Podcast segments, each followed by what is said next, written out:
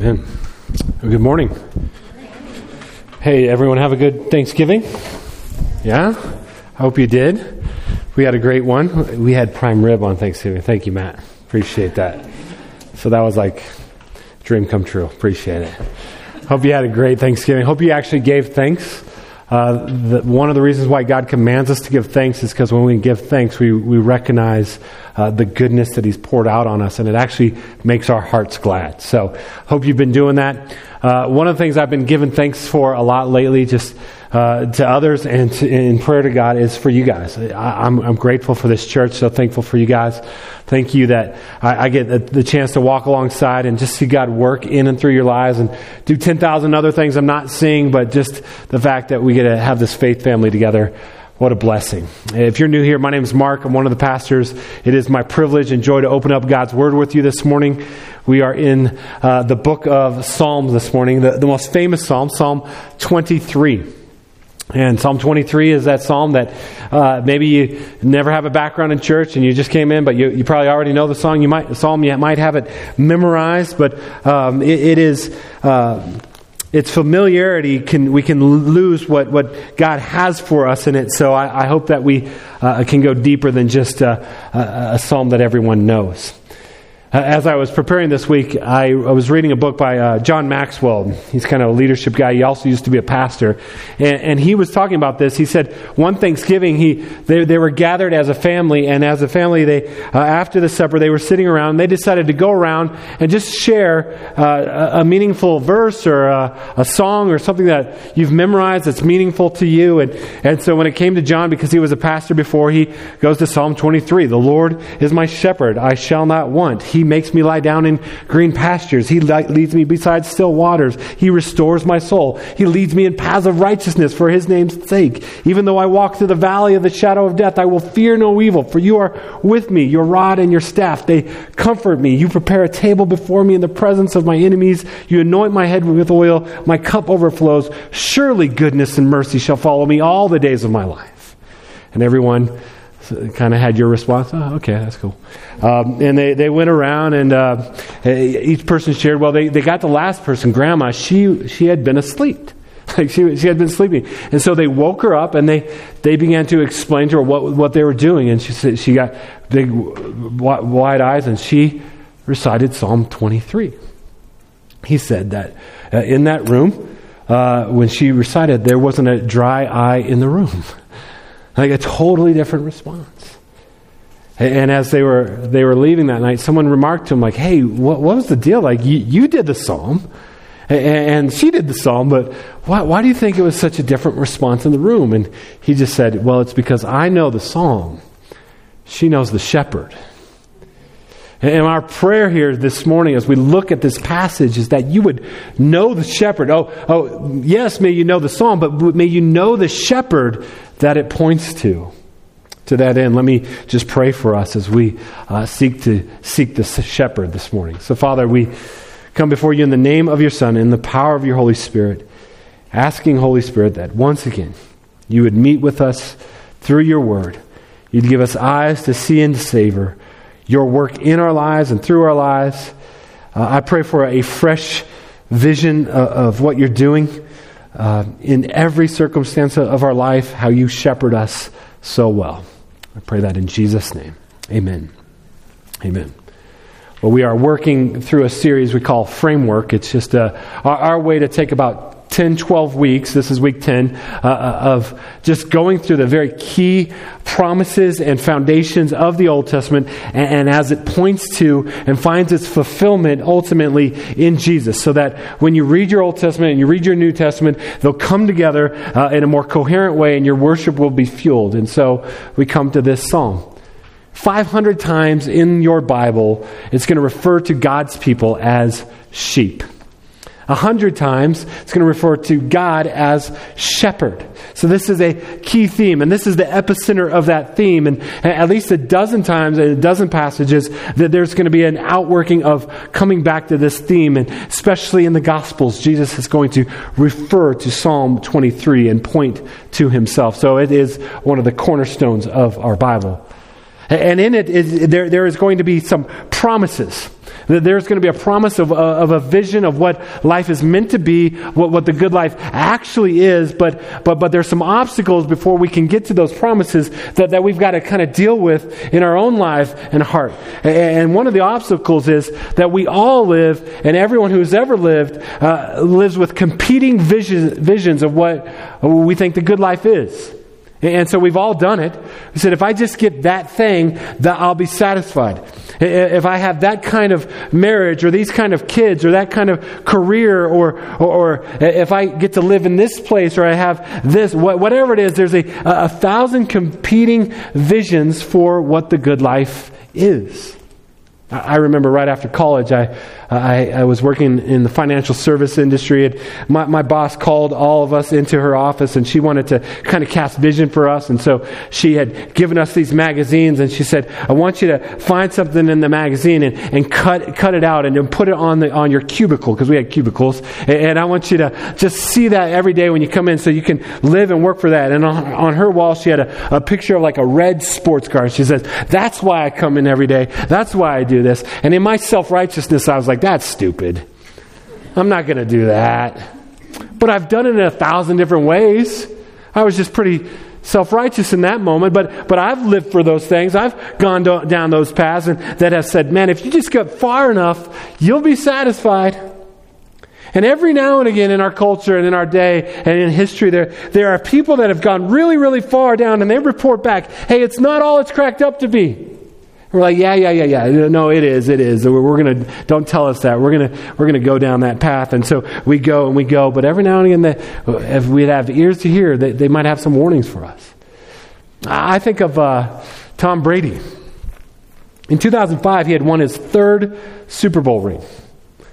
He's won six already, but, but 2005, he was 26 year old after winning his third Super Bowl ring. He had, was dating supermodels. He eventually goes on to marry a supermodel. He has fame, he has wealth, he has all the things that our culture says, man, if you get that, you'll be satisfied. He had won his third Super Bowl. And, and in this 60 minute interview, uh, they're talking about that and just kind of uh, pondering that. And then he, he like just kind of has this kind of existential moment where he gets really, in the interview, I watched it this week, he gets really contemplative and, and he begins to reflect. And here's what he says He says, Why do I have three Super Bowl rings and still think there's something greater out there for me? I mean, maybe a lot of people would say, Hey man, this is what it is. I reached my goal, my dream, my life. Me? I think, God, it's got to be more than this. I mean, this isn't, this, this isn't, it, it can't be, this isn't what it's all cracked up to be, is it? And the interviewer doesn't even know how to go forward with the interview at this point, and so he just asks, Well, what's the answer? And Brady answered, I wish I knew. Now, he would go on to win other rings. Maybe it was at the fourth ring that, that he would find satisfaction. Maybe it was the fifth ring Maybe it was the last ring. Maybe it was the sixth ring. Maybe that was the moment where he finally arrived in life. I don't know. Maybe that's what he would tell you. The interviewer asked him, Hey, what, what, at this point, what, what's your favorite Super Bowl ring? His answer? The next one. Now, let's just assume he has achieved it. But, but even if, if at, at three Super Bowl rings and all that wealth and, and a supermodel wife and all the things, if he's not satisfied, what hope is there for the rest of us going down that path? What hope do we think that we can, we can arrive and be satisfied in the paths of, of life that we, we are pursuing with our lives all the time? Well, so we got to get past that. We got to say maybe there's a different vision. Maybe there's a, a, a better path. Maybe there is a path. And this psalm points us to that. So that's the first obstacle, obstacle we have to overcome the competing visions of the good life. The second one is uh, just embracing our, what I'll call our sheepishness. Now, everyone who's ever preached this psalm has pointed out to be called a sheep is not a compliment. Sheep are dumb. They're really dumb. They, they, are smelly. Uh, they're, they're skittish. They're easily frightened. That they've got kind of this tunnel vision where they're like, there's a piece of green grass, and there's one, and there's one, and there's one. And, and they'll just go off. They'll get totally lost. And when they're lost, they'll freak out. And they'll just become lit, paralyzed. So even if the shepherd comes and finds them, they won't follow. The shepherd will have to tackle them, uh, wrap up their legs, put them on his shoulder, and carry them back to the flock. Sheep are, in, in every way, man, this is not a great metaphor.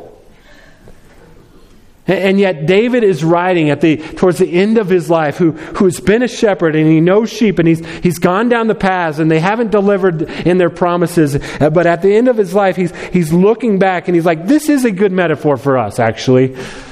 This is how we are, actually. Uh, the, the, the, if we can just embrace our sheepishness. Uh, one guy I was reading this week, he's, he was talking about a trip to Scotland, and he was driving with his wife, and he saw on the green hills all the sheep, and they're like, "Oh, beautiful! Oh, that, that, this is beautiful, bucolic setting, beautiful." And as they got closer, they were all dead sheep. They had gone off the cliff and died at the bottom, and and that's just what sheep do. Like they're like, "Well, there's a piece of grass, you know, whatever." like that's how that's how sheep work, but you're like, man, I don't know if I want to be called a sheep. Yeah, part of embracing what God has is embracing the sheepishness of it. Because I also understand this they, are, they were tremendously valuable to the shepherd and to the whole community. They were the treasured possession of the shepherd. And if we can embrace our sheepishness, sometimes people say, you know, Christianity, that's just a crutch for the weak. And I say, yeah, yeah, yeah, you're right. It is. You know, it's for the broken, it's for the poor, it's for the lost, it's for the hungry. It's not for the people that have all their life together. It's not for the people who can conquer all their enemies. It's not for the people that can come to the end of their lives and conquer their great enemy of death. If that's you, good luck. I hope that's working out for you. But for me, yeah, it's a crutch. And there's a beauty in, in realizing, man, I am a sheep and I need a good shepherd. And if we can do that, we can see a vision for this. But the vision of the good life is actually kind of surprising. It starts off The Lord is my shepherd, I shall not want. I don't know about you, I want a lot of things. And so I haven't got to this point, but David has had a lot of things, and he's at a point in his life where he's able to say, uh, everything in life, all the good things, ultimately are find their source in you, and, therefore I am satisfied in you. It's this repeated theme in the Bible that in God and God alone do we get our thirst quenched. It says, He makes me. Uh, some of you just pause right there. Wait a minute. I don't like that. I, am I'm, I'm an American. I don't want anyone making me do anything. What is this? He makes me. This is my problem with God. He makes me. And, and, and David uh, is, is not shy about it. Yeah, you come to this shepherd on his terms. But look what his terms are. He makes me lie down in green pastures. That's what sheep want. He makes me do that. He leads me beside still waters. I read this week sheep won't even drink from a, a stream with ripples, it freaks them out. And so shepherds would have to like carve it out and bring still water in there. But but this is what this shepherd does. He leads me beside still waters. Uh, he restores my soul. This is the kind of shepherd that, that not just the soul, but the word actually means the totality of my being, my body, mind, and soul. Like, like in him I find my refreshment, my renewal, my res- restoration. He leads me in paths of righteousness. Now, again, this is necessary because sheep cannot lead themselves. You'll never find a pack of wild sheep. They, they can't survive on their own. They get lost, there's enemies, they're vulnerable, they die, they get stolen. That's the life of a sheep apart from a good shepherd. That there is no GPS, there's no map, there's, there's nothing that the sheep can look at that they would follow. No, Isaiah said it like this last week in Isaiah 53. We all, like sheep, have gone astray. Like sheep, have gone astray, each to our own way. And that's how sheep. But, but this shepherd leads us in paths of righteousness. Why does he do it? For his name's sake. Everything God does is for His name's sake. Everything God does is to put on display His glory. And His glory and our joy are not at odds with one another. They, work in concert. That's how good the shepherd is. And so, who wouldn't want to follow a shepherd that leads them in uh, to, to lie down in green pastures and still waters, restoring the soul, of righteousness? God is most glorified in us when we are most satisfied in Him. They're not at, at, odds, though the enemy would tell you they are. Our first parents believed the lie when, when Satan came to them, Adam and Eve, and said, Hey, God doesn't have your best interest in mind. Why don't you do it your way? And we've all done that. We've all doubted the goodness of this shepherd, but, but here we see a picture of the shepherd for his name's sake and for our joy. We get to walk in paths of righteousness with him. But then it begins to take a turn, a turn that we don't necessarily like. Even though I walk through the valley of the shadow of death, I will fear no evil.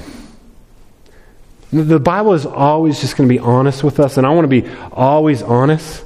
Like, you don't come to Christianity thinking, this will mean I have no pain, I have no suffering, there's no dark days.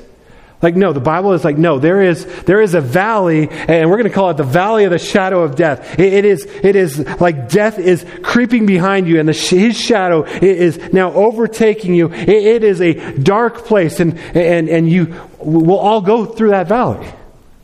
Some of you are in that valley. Some of you have just been through that valley and, and different valleys, but, but there, there's a few ways that we get ourselves into the valley.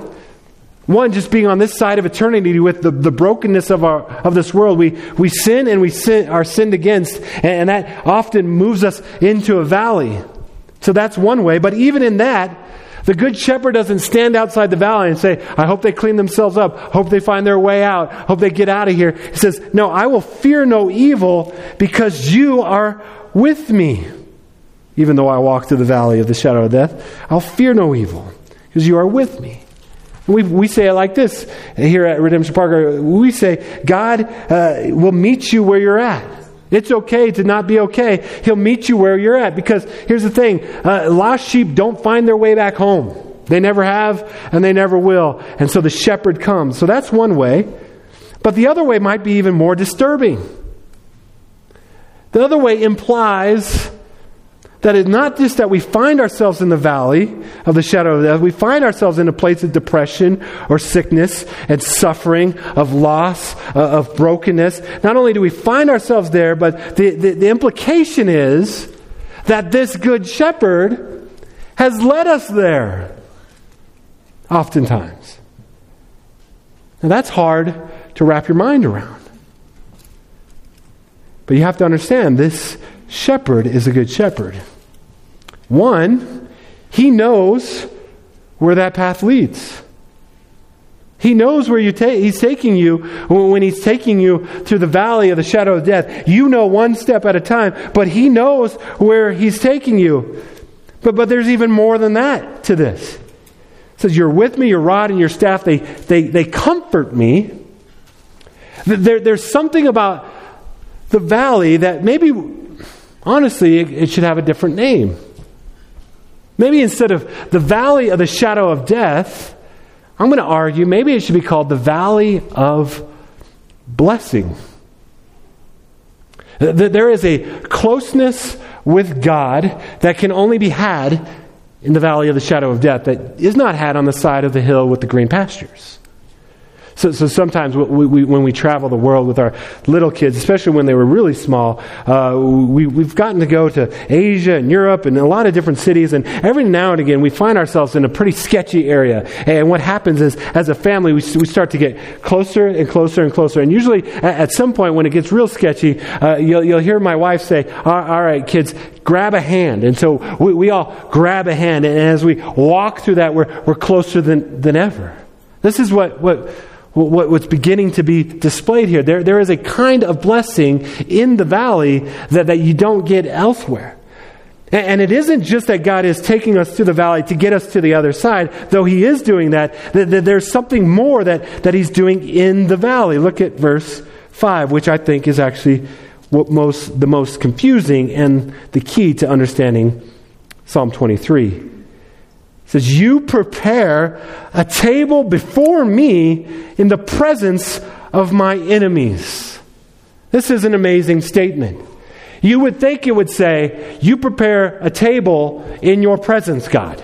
That, that's what you're doing. You're preparing a table in your presence. But no, no, that's not what David says. That's not what God is saying. God is saying, I'm going to lead you, my sheep, into the valley of the shadow of death, into the place of suffering, into the place of depression, into the place of, uh, of darkness, so that I can bless you like no other time in your life. It says, You prepare a table before me as you're walking in the valley. Just, just picture this. It says, uh, even though I'm surrounded in the presence of my enemy. Now, none of you are my enemies, but let's just imagine you were. And, and all around now, all of a sudden, I'm like, oh gosh, I'm outnumbered. Uh, most of these people are stronger than me. This is a, a dangerous place. And God says, no, no, no. Don't worry, I got it. I got a rod and a staff, and, and I got this. In fact, if, if you can use your imagination a little bit, uh, Mark, I want you to pull up a chair. I've got a table here for you, Mark. But, but there's enemies all around, God. This is a dark place. don't worry about that. I got a table. On this table, it's a, it's a banquet, and you're going to fellowship with me.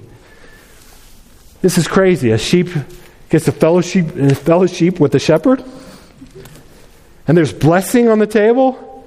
You're like, well, well what about all these enemies? God, don't worry about that. Right here, it's just me and you. And it says, My my, you, you anoint my head with oil. That's a picture of just him pouring out blessing upon blessing on him. This is in the valley, surrounded by the enemies. My cup overflows.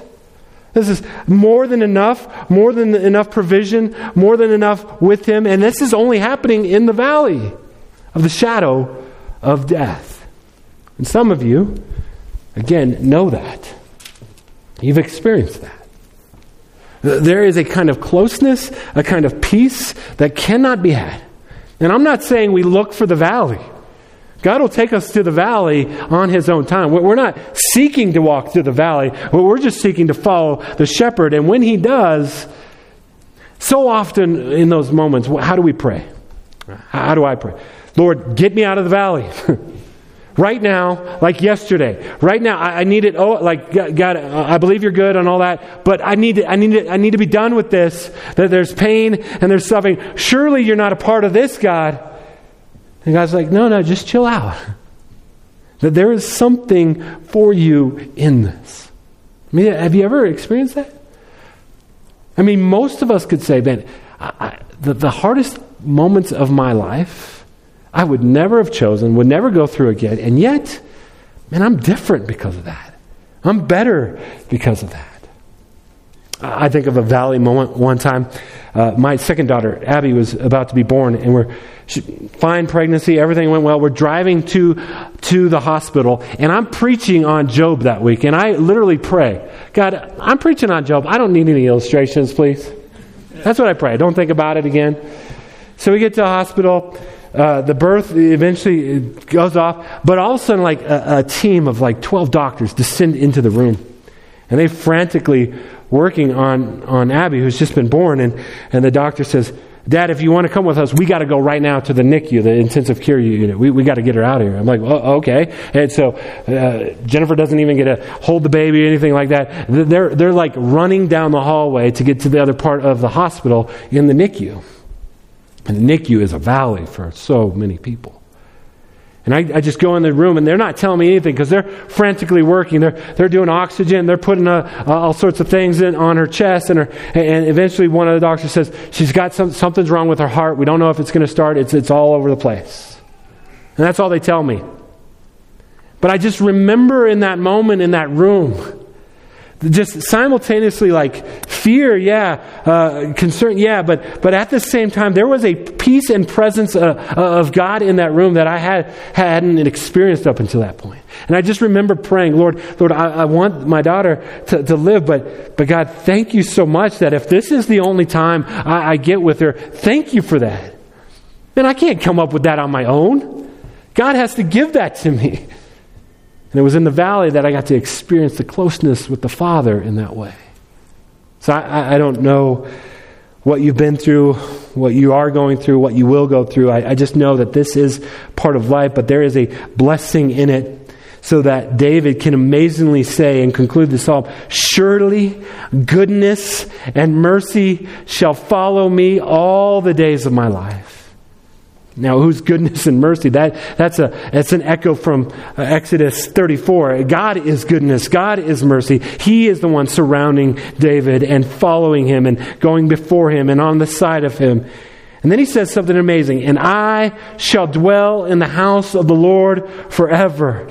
God, you are leading me to a place, and the place is in your presence forever. This is amazing. How in the world does a, a sheep become a, a, a household member of God? Every other instant in, in human history, even the best shepherds of this world, at the end of the day, the sheep serve to be slaughtered and serve the purpose of the shepherd. And yet here it says, I shall dwell in the house of the Lord forever. How is that possible? Well, for that, we have to turn to Jesus in John chapter 10. In John chapter 10, Jesus is going to reach back and, and pull the imagery of Psalm 23. Your chapter title might say, I am the good shepherd. Mine does.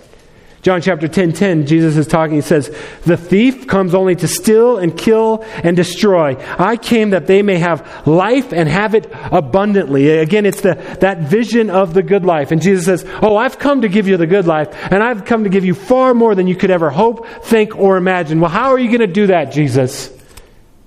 Verse 11 I am the good shepherd. The good shepherd lays down his life for his sheep. The reason we can trust the shepherd is not just because he knows every path, and not just because he knows every valley. The reason we can trust the good shepherd is because he became a sheep. And he went into a valley that you and I deserve to go through. He literally stepped down from heaven and glory and, and stepped into the valley of the shadow of death. He went to a place called Gethsemane, the olive press, and he was pressed down, and the weight of what was about to happen to him was pressing down on him so much as he prayed. He, he prayed, Luke tells us, drops of blood came out of him. And he prayed, Father, if it is possible, uh, take this cup from me. Nevertheless, not my will, but your will be done. And, and he gets silence.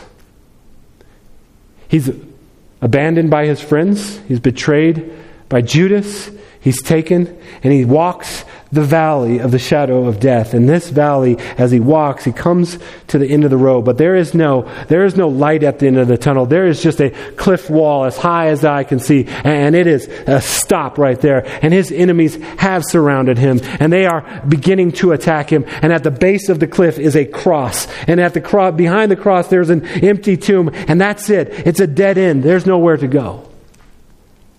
And he would be crucified. And on the cross, he would quote David.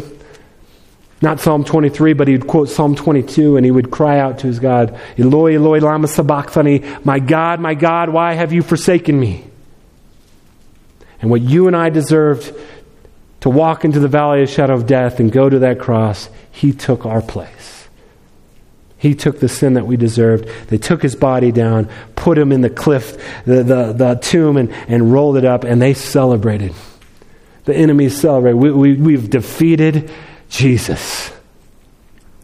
But what they didn't know was the rest of the story. In John chapter 10, Jesus says, For this reason the Father loves me, because I lay down my life, that I may take it up again. No one takes it from me, but I lay it down of my own accord. I have the authority to take it, lay it down, and I have the authority to take it up again.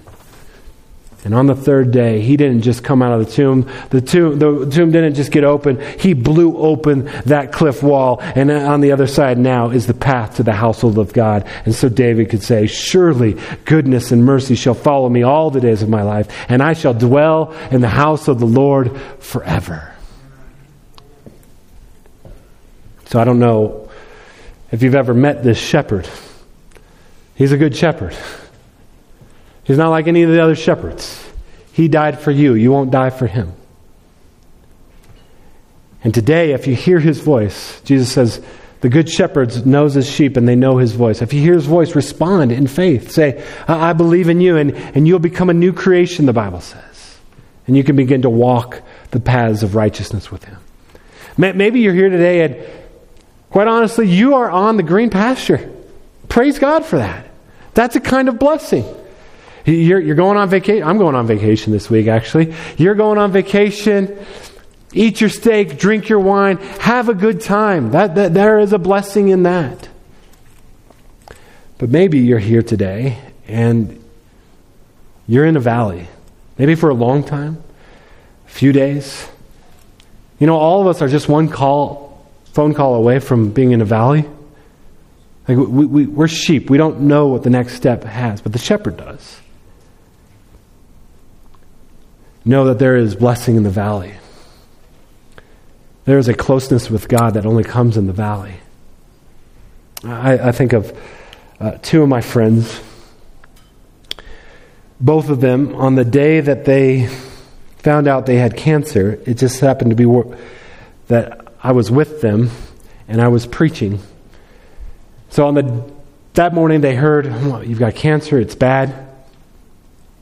I got to remind them of the gospel of grace, and I got to walk with them a little bit. I'm not going to claim that I walked the valley of the shadow of death with them. They there were days where it was only them and God walking that path. Lisa, she, uh, it was coming close to the end, and uh, her husband called me and says, it's, it's almost over, Mark. Do you want to do you want to come here? I said, absolutely. And so we drove down to New Mexico and went in there. Lisa loved the Lord. She loved the Lord before cancer. And yet, the cancer had deteriorated her body, but it had built up her soul in a way that I had never seen before. so as I walked into that room and she had the oxygen in her nose and she turned and she smiled. And I'd never seen this before, but her cancer was so bad that you could see the, the bulges and the lumps of the tumors all over her body. And she just said, I'm ready to go home. I said, Yes, you are. Yes, you are, Lisa. And we cried and we prayed with her. About 10 days later, I drove back down there and preached her funeral.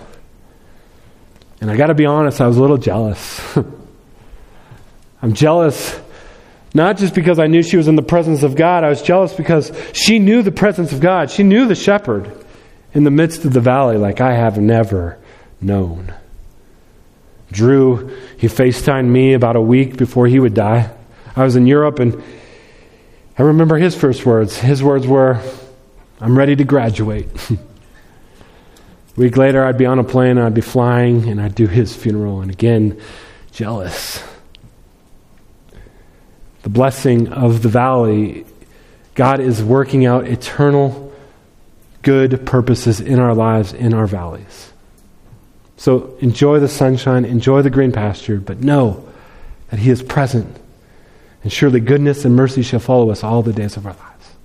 To that end, let me pray for us. Lord, I do want to pray for, for people here in a valley right now. God, you know. You know them. You know their prayers. You know where you're leading them because you are a good shepherd. Lord, I pray that they would know in a way that only they can know between you and them uh, the blessing of where you have them right now. I don't say that tritely. I don't say that in any way to diminish the pain and suffering that they're going through. But Lord, I know you're a good shepherd.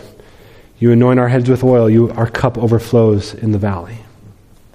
So I pray that you would be an ever present help and comfort to them right now. Lord, I pray for, for each of us, Lord, if we have sunny days right now, Lord, help us to even now draw close to you and learn your voice so that in the dark days we can hear you clearly.